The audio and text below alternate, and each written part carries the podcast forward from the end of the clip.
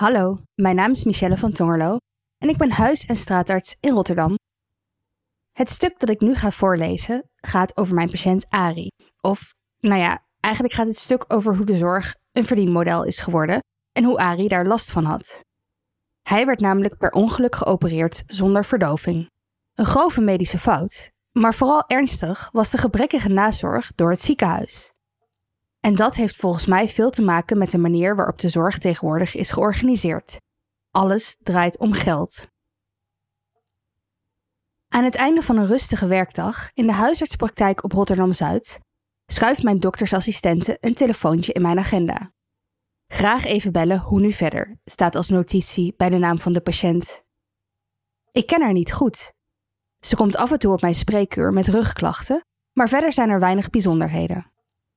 Als ik haar bel, barst ze direct in huilen uit. Het gaat niet goed met mijn man, maar het ziekenhuis wil hem naar huis sturen, terwijl ik niet weet hoe ik hem zou moeten verzorgen, zegt ze met horten en stoten. Ik weet niet wat ik moet doen. Ik heb geen idee waar ze het over heeft. Gehaast open ik het dossier van haar man, die ook bij mij in de praktijk zit. Daar staat weinig in. Twee weken ervoor is hij geopereerd, zonder al te veel bijzonderheden. Ik voel me onnozel, maar ik besluit maar gewoon te vragen wat er aan de hand is. Heeft het ziekenhuis je niet gebeld? vraagt ze verbaasd. Dat hebben ze niet. Ari had een blinde darmontsteking, maar er is een fout gemaakt tijdens de behandeling.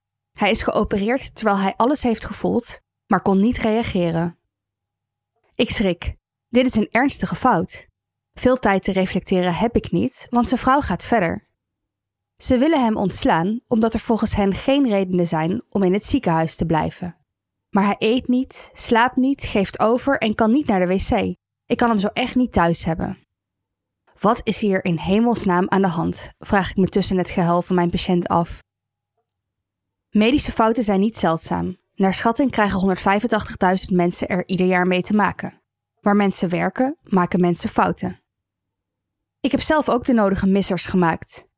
Zo miste ik een keer een ernstige oorbotontsteking bij een klein kindje, ondanks dat de moeder meerdere malen haar zorgen had geuit. Het jongetje werd een dag later zo ziek dat hij met spoed moest worden geopereerd. Ik bouwde een keer te snel medicatie af bij een vrouw die last had van bijwerkingen. Als gevolg hiervan kreeg zij acuut hartfalen en een hartstilstand die zij maar net overleefde. En recent stuurde ik een kindje met diarree en hoge koorts naar huis met wat paracetamol en medicijnen tegen de misselijkheid. Ik had niet goed ingeschat hoe ernstig het was. Drie uur later moest het kindje naar het ziekenhuis met ernstige koortstuipen en uitdrogingsverschijnselen. Van al deze zaken schrok ik enorm. Iets verkeerd inschatten kan enorme gevolgen hebben. Mijn eerste reactie is dan ook direct de mensen bellen om wie het gaat. Want als huisarts moet en wil ik ook met ze verder. Dus dan moet ik ook contact maken met hun boosheid. Na zo'n ernstige fout als bij mijn patiënt Ari, zou je dus verwachten dat de behandelaars direct in actie zouden komen. Maar dat gebeurde niet, integendeel. In de zomer van 2021 krijgt Ari, dan 77 jaar, plots ernstige buikpijn. Op de eerste hulp blijkt hij een acute blinde darmontsteking te hebben. Hij moet met spoed onder narcose worden geopereerd. Bij algehele narcose krijgt een patiënt verschillende middelen toegediend: slaapmiddel, pijnbestrijding en spierverslappers. In het begin worden deze middelen via het infuus rechtstreeks naar binnen gespoten. Daarna worden pompen aangesloten die het gedurende de operatie overnemen. Ari heeft suikerziekte. Per ongeluk wordt zijn insulinepomp aangezien voor een van de narcosemiddelen. Hij krijgt wel de spierverslappers, maar niet het slaapmiddel en de pijnstilling. Daardoor maakt hij de operatie grotendeels bewust en zonder pijnstilling mee. Vanwege de spierverslappers is hij niet in staat het operatiepersoneel te waarschuwen dat er iets aan de hand is. Zodra de chirurg de eerste snee maakt, stijgen Ari's bloeddruk en polsslag fors. Ondanks bloeddrukverlagende medicatie zakken die beide niet. Mede hierdoor komen de behandelaars er aan het einde van de operatie achter dat er een fout is gemaakt. In het rapport van de inspectie gezondheidszorg lees ik terug dat Ari 30 minuten van de operatie bij volledig bewustzijn heeft meegemaakt. Direct na de operatie vertelt de anesthesioloog aan mijn patiënt dat er een fout is gemaakt, waarna er een belafspraak een maand later met hem wordt gepland. Ari's vrouw en dochter worden gebeld met de boodschap dat alles goed is gegaan. Ook in de brief die de specialist een paar dagen later naar de huisartspraktijk stuurt, wordt de calamiteit niet benoemd. Als zijn dochter en vrouw na de operatie aan Ari's bed staan, komt hij verward over. Hij was aan één stuk door aan het huilen, terwijl ik mijn vader dat in 48 jaar nog nooit heb zien doen, vertelt zijn dochter Danielle, die zelf werkt in een groot ziekenhuis. Hij bleef maar herhalen dat hij alles had gevoeld. Ik dacht dat hij nog in de war was van de narcose en geloofde hem niet, zegt ze, terwijl ze begint te huilen. Dit vind ik nog het ergste. Het feit dat mijn vader dit net had meegemaakt en ik hem de eerste dag niet serieus nam. Omdat haar vader maar blijft herhalen dat hij de operatie grotendeels had meegemaakt, begint Danielle twijfels te krijgen. Ze gaat verhaal halen bij de verpleegkundige post. Toen werd er op een open gang, bij een volle post met personeel, aangegeven dat er inderdaad een fout was gemaakt, waardoor hij alles had gevoeld. Ook daar voelt ze haar tranen opkomen, maar ze veegt ze in die drukke ziekenhuisgang snel weg. Ik wist dat ik moest gaan knokken voor de zorg die mijn vader nodig had, zegt ze. En knokken werd het. Want hoewel iedereen snapt dat dit een zeer ernstige fout is, kwam de hulp voor Ari niet vanzelf op gang. Pas na twee weken, en met behoorlijk wat druk van zijn familie, kreeg hij mondjesmaat ondersteuning bij het verwerken van zijn ronduit traumatische ervaring. Hoewel Ari's geval een zeer ernstig voorbeeld van nalatigheid na een medische fout is, staat deze casus niet op zichzelf. Uit onderzoek blijkt dat de onvrede van patiënten na een zorgbehandeling toeneemt. Was in 2013 nog 43% van de mensen niet tevreden over de zorg die zij ontvingen in het ziekenhuis? Op zichzelf al een schrikbarend percentage. In 2019 bleek dat gestegen naar 58%. En ik herken de trend uit mijn praktijk. Steeds vaker krijg ik van patiënten te horen dat ze zich niet goed geholpen voelen in het ziekenhuis. Hoe kan het zijn dat iedereen de beste zorg wil leveren, maar er toch dit soort dingen gebeuren? Ik besloot, in overleg met Ari's familie, dat ik dit wilde gaan onderzoeken. Wel wilde ik wachten tot het weer goed ging met mijn patiënt en de zaak juridisch was afgehandeld. Ari wilde bovendien niet dat ik wederhoor ging halen bij de artsen die hem hadden behandeld, uit angst dat dit gevolgen zou hebben voor toekomstige behandelingen. Om het verhaal toch te toetsen heb ik, naast mijn betrokkenheid als huisarts, zijn volledige ziekenhuisdossier en het inspectierapport gelezen. Wat daarin staat komt grotendeels overeen met de verhalen van Ari, zijn vrouw en zijn dochter. Ik plaatste een oproep om het verhaal van deze patiënt te bespreken met diverse zorgprofessionals. Kan het zijn dat de belabberde afhandeling van een medische fout als deze samenhangt met de manier waarop onze zorg op dit moment is georganiseerd? Ik kreeg tientallen reacties, waarvan ik een selectie maakte van twaalf personen, die allemaal op een andere manier aan of in de zorg werken. Maar eerst terug naar Ari. Nadat Ari's dochter bij die verpleegkundige post hoort wat er is gebeurd, eist ze dat de verantwoordelijke artsen komen.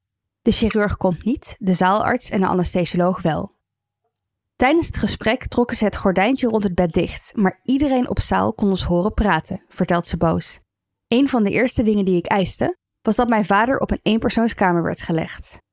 Ari heeft direct last van een posttraumatische stressstoornis. Hij herbeleeft de operatie continu.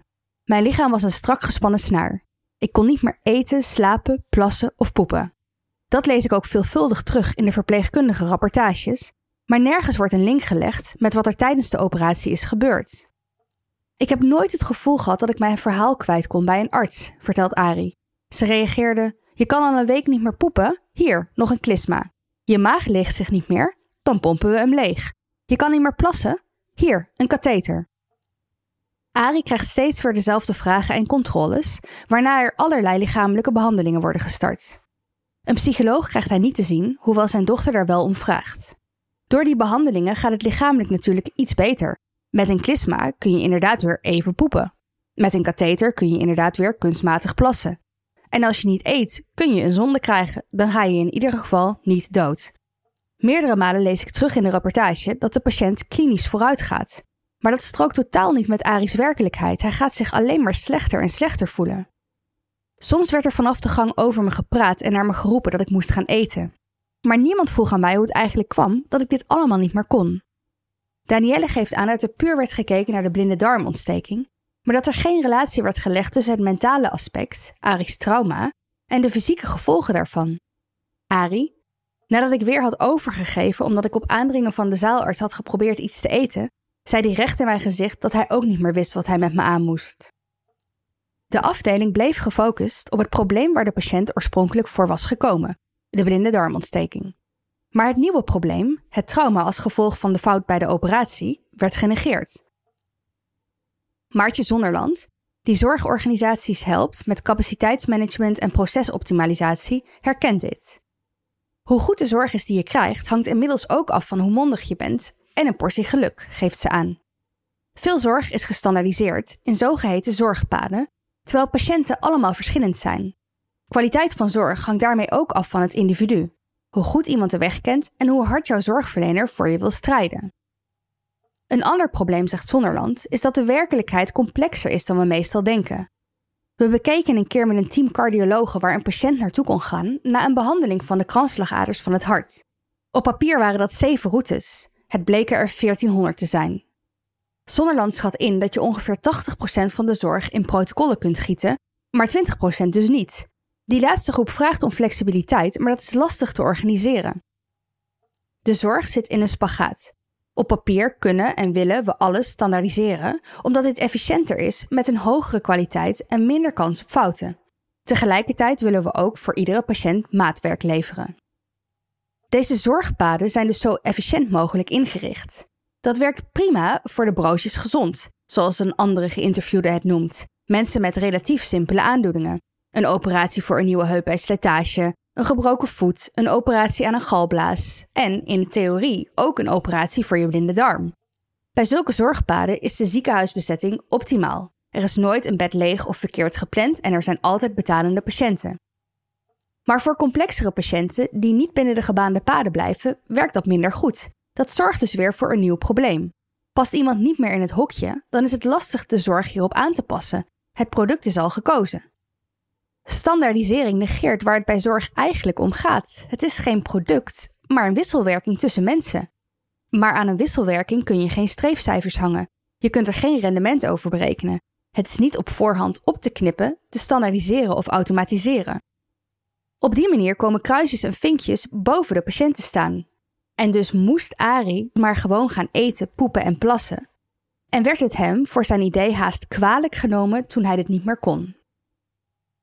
Ari had continu het gevoel dat hij zo snel mogelijk het ziekenhuis uit moest.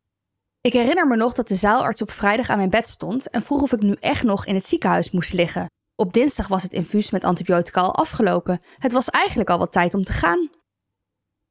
Ook Ari's dochter Danielle ervoer een enorme druk haar vader uit het ziekenhuis te ontslaan. Na een aantal dagen vroegen ze of ik hem niet in huis kon nemen, want er was geen plek meer op de afdeling en geen indicatie voor een verpleeghuis. De wond zag er goed uit en de antibiotica was gestopt, maar het ging helemaal niet goed met hem. Er is ook een perverse prikkel om patiënten zo snel mogelijk te ontslaan. Dat heeft te maken met de manier waarop de zorg wordt gefinancierd, zeggen verschillende mensen die ik heb gesproken. Die financiering gaat via zogeheten diagnose-behandelcombinaties, DBC's. Dat zijn op voorhand gekozen zorgpakketten, waarin alle zorg wordt omschreven die gebruikelijk is bij een bepaalde aandoening. Het geld dat de zorgverlener van de verzekeraar ontvangt, is het gemiddelde van wat die zorg kost.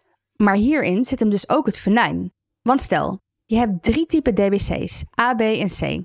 Type A bevat 1 tot 5 verpleegdagen, type B 5 tot 14 verpleegdagen en type C meer dan 14 verpleegdagen.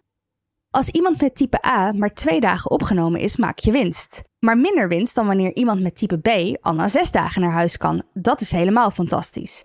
Daarentegen heb je voor iedere dag dat een patiënt met type C langer dan 14 dagen opgenomen ligt een probleem, want op de duurdere zorgpaden met een lange opnameduur maak je vaker verlies.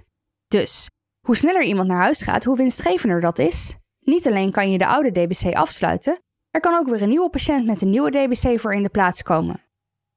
Er is ook een andere reden waarom patiënten zo snel mogelijk ontslagen worden. Er is een enorm tekort aan ziekenhuisbedden. Als patiënten zoals Ari niet naar huis kunnen, maar ook niet per se in het ziekenhuis hoeven te blijven, ontstaat een nieuw probleem. Voor verzorgings- en verpleeghuizen zijn wachtlijsten.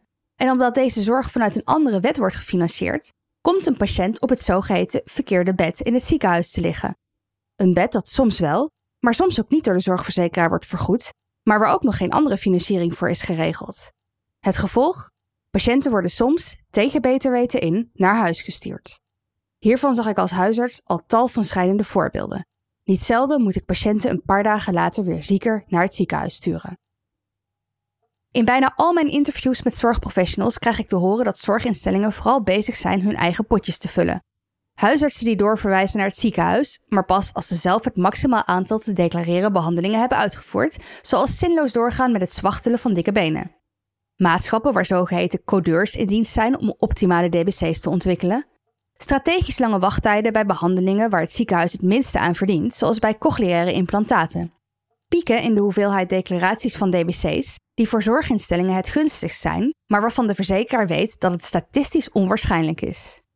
Ook hoor ik terug dat zorginstellingen hun organisatiestructuur aanpassen als de verzekeraar de financieringsvorm verandert, zodat je het meeste kan declareren. Zo gaat steeds meer financiering naar mensen die niet direct met zorg te maken hebben. Een veelgehoorde bron van frustratie is dat de mensen die werken aan de zorg, de mensen die werken in de zorg, frustreren. Ze zijn gericht op het proceszorg, maar niet per se op de patiënt. Een paramedicus van een groot ziekenhuis vertelt Vroeger zat ik met mijn personeel direct onder het raad van bestuur. Nu zitten daar drie managementlagen tussen. Dat geld zou ik liever uitgeven aan mensen die direct zorg verlenen aan een patiënt.